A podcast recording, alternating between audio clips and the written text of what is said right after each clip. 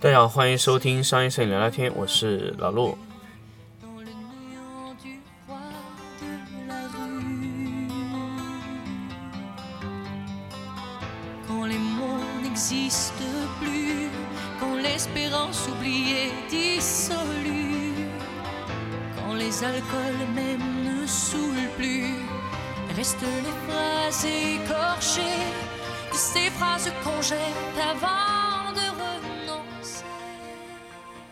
欢迎大家继续收听商业摄影聊聊天。我们这一期来跟大家聊一个新的内容，叫引闪器的触发延迟。那么这个东西呢，大家可能以前没有想过这个问题。如果大家如果想一想，我们在引闪器触发，从相机触发到闪光灯接收到再触发，这个中间有一个延迟，所以我们这个称为替延啊。这个呢，我们。呃，我在前几天和金贝的工程师探讨这个问题的时候，也说到了。我现在发现很多很多的厂家确实没有意识到这个问题。那么我说了以后，呃，他们就会意识到这个问题去改进。为什么要改进替延这个问题呢？因为替延是一个呃非常重要的参数，就像我们在以前做 T 零点一、T 零点五这种技术一样，这个闪光灯。呃，如果你在二百五十分之一秒的 x 同步速度下是不会出现问题的。那么按照现在情况来说，富士的 GFX 一百啊镜头已经提供了叶片快门、进阶快门。那么我之前跟大家说过，进阶快门可是呃非常非常重要的一种东西，它是全程同步的，是没有 x 同步速度的。也就是说，进阶快门有多少速度，它就能同步多少速度啊。那么替延是什么呢？比如说，我的快门速度是一千分之一秒，那当然现在还没有做到这么快呢。那么我知道现在最快最快的是飞思，一千六百分之一秒，那么 GFX 达不到。那么飞思是很快，一千六百分之一秒的进阶快门速度。进阶快门速度一千六百分之一秒意味着什么呢？如果你的延迟有一千六百分之一秒，那么你的灯就没有办法用了，不管你是什么灯都没有办法用了。什么意思呢？闪光灯，也就快门从触发，然后这个引闪器再去触发，触发那一瞬间已经延迟超过一千六百分之一秒了。也就是说，快门关上的时候，闪光灯才开始闪，所以这个闪光灯就没有意义了。所以 T 延必须必须低于一千六百分之一秒。那么现在，比如说我的 T 延在两千分之一秒，够用吗？也不够用。因为两千分之一秒减去呃一千六百分之一秒减去两千分之一秒，余下也只有一点点时间了。因为一千六百分之一秒和两千分之一秒两个数太接近太接近了，所以我们不能使用这一种，我们必须使用更快更快的递延。也就是说，我们要到三千分之一秒、四千分之一秒、五千分之一秒，甚至一万分之一秒，才能忽略掉一千六百分之一秒的快门速度。我我在进阶快门和 T 零点一的时候跟大家说过，你的 T 零点一要完全能够在进阶快门的速度里面，才能保证你的闪光是完全可以工作的。如果你的 T 零一已经被切掉了，那么你就没有价值了。你的快门结束的时候已经切掉了一部分闪光，那么你的调功率的意义就不存在了。所以我们必须要保证你的 T 零一完全要在进阶快门速度里面。所以我们后面。对进阶快门的要求会越来越高，越来越高，越来越高。所以进阶快门是一个很重要的东西。那呃，T 零一是一个非常非常重要的东西，因为如果进阶快门上来以后，你的 T 零一会要求更苛刻。那天我们看了一下，如果按照四千分之一秒使用的话，呃，金贝的。P 三二点五以下还是可以继续工作使用的。那么如果低高于二点五，基本就工作不了了，因为超过一千六百分之一秒的同步速度，就是 X 同步速度，如果控在一千六百分之一秒的话，你 T 零一必须要高于那个数啊。那么如果说你加上 T 延，可能二点五都工作不了，只能工作到二点零、一点五，那么你的功率非常非常小，所以你可以调节的空间也会非常非常小。啊，这就是最大的难点。那么怎么解决呢？第一，提升 T 零一。那提升 T 零一，我们从灯光、灯管厂家可以解决。那么提升延迟，那那天我们讨论结果就是一定要把延迟触发的那个信号做得非常非常小，就是让那个信道触发的那个信号变得很小，数据量越小，传输速度就越快啊。还有一个让传输更简单啊，直线传输，利用直线传输降低触发延迟啊，来得到这个效果。因为按照普威的那个情况，就是通过还有转发，那肯定是高快不了的。所以各种各种的方式，就是为了降低这个触发延迟。触发延迟在未来的五年，一定是一个非常需要竞争的一个呃技术。那么我希望，就是大家如果觉得这个方案的话，就一定要去做触发延迟的控制。如果不控制这个东西的话，在未来，呃，进阶快门上来以后，大家就知道触发延迟有多重要的一个事情了。那当然，我在这里跟大家探讨，永远是未来的事情啊。那么。跟大家普及一个点吧，主要是，那么至于南通课程结束以后呢，呃，很多学员问我，就是说还是想听，那怎么办呢？那我们明年继续开启 workshop 的报名通道。如果现在你要关注 workshop，呃，就赶紧，呃，赶紧啊，什么，赶紧关注商业摄影聊聊天的微信公众号，关注金贝微信公众号。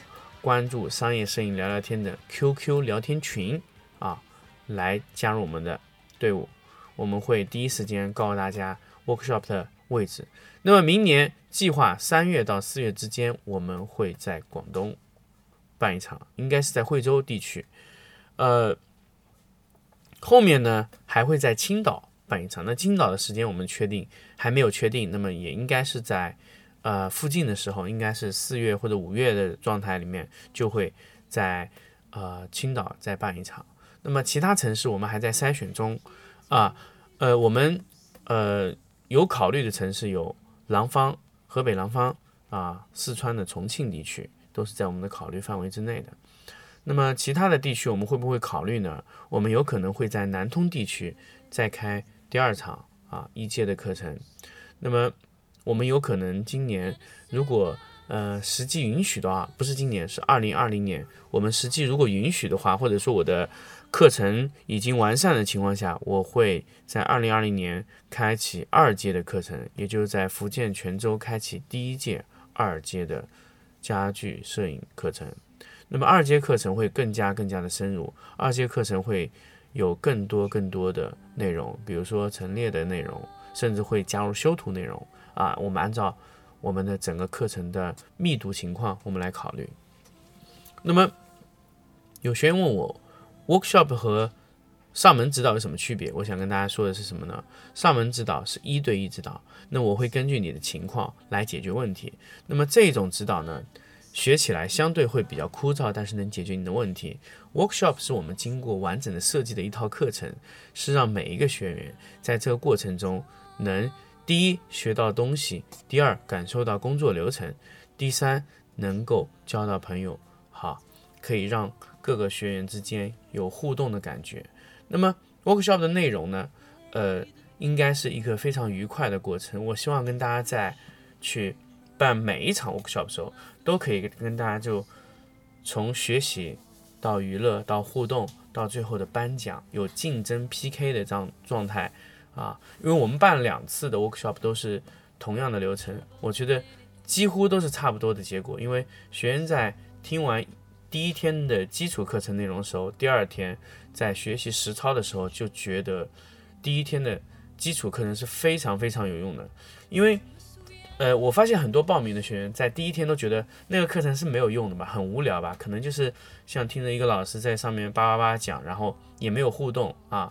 因为我们在通过设计这个 workshop 的三三天的这个课程中啊，每一天都是下一天的基础，每一个基础都需要前一个基础的填充，甚至在第三天，每一个学员去挑战他各自的呃不敢挑战领域的时候，他都能在我教过的一第一和第二天的课程中去掌握。那其实我们在一阶课程内容。听完以后，你要去拍暗调，还是有非常大的难度。那么这一次在南通呢，我记得是一个，呃，学员，我记得叫王世军同学，他一定要挑战暗调。他跟我说，他我今天来，我来你这个课程一定要听拍暗调的图片啊，一定要一定要拍暗调。他说，我说行，那如果你要拍暗调，我建议你在第三天挑战一下，因为暗调的东西真的不是，呃，你想去听，马上我我我必须要保证我的课程每个学员能听懂，但是暗调我可以帮助你完成。那最后的结果，他拍摄的那张暗调的图片还是非常不错的。那大家如果呃可以看到我们最后的这个微信公众号的时候，就可以看到他拍的那张暗调图片还是非常不错的。经过非常多的控制，用了十。我记得是十一个灯还是十个灯啊？拍摄出来用非常多的附件，用了十亿个灯，呃，我记得应该是有七到八块黑色反光板啊，黑色遮光板和一些反光板得到的效果，其实难度非常高，非常非常高，最后得到效果还是不错的啊。所以拍暗调一定要有节奏，有逻辑。有方向，每一个灯都得控制的精确，收的干净，这是非常重要的。这个就是我们在对这一组的暗调拍摄中做的一些整体的规划。那么我们二阶需要大家掌握的，那就是暗调拍摄，怎么样把光收的干干净净，一点都没有东西，要利落干净，这是我们二阶的目标。所以我们在二阶课程中，我会要大家。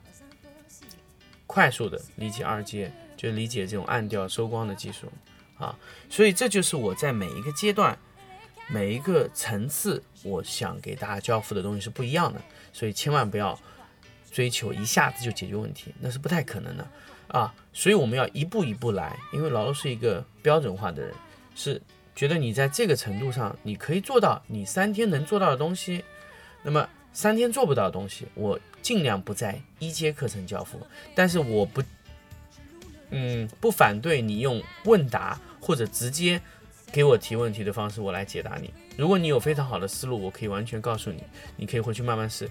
但是在课程的演示中，我一般不太会演示暗调啊。还有一些学员呢，希望我去给他上门指导，但是我我建议这些学员在让我上门之前参与我的 workshop，因为这个 workshop 真的是太好太好了。因为每一个经过我辅导的，呃，参与过 workshop 的学员，在我后期对他的单独的指导、技术顾问的情况下，是非常非常好沟通，非常非常容易的去解决一些你想解决的问题，是非常好解决的。好，关于这期节目和 workshop 的一些事情，我跟大家聊到这里，我们下期再见。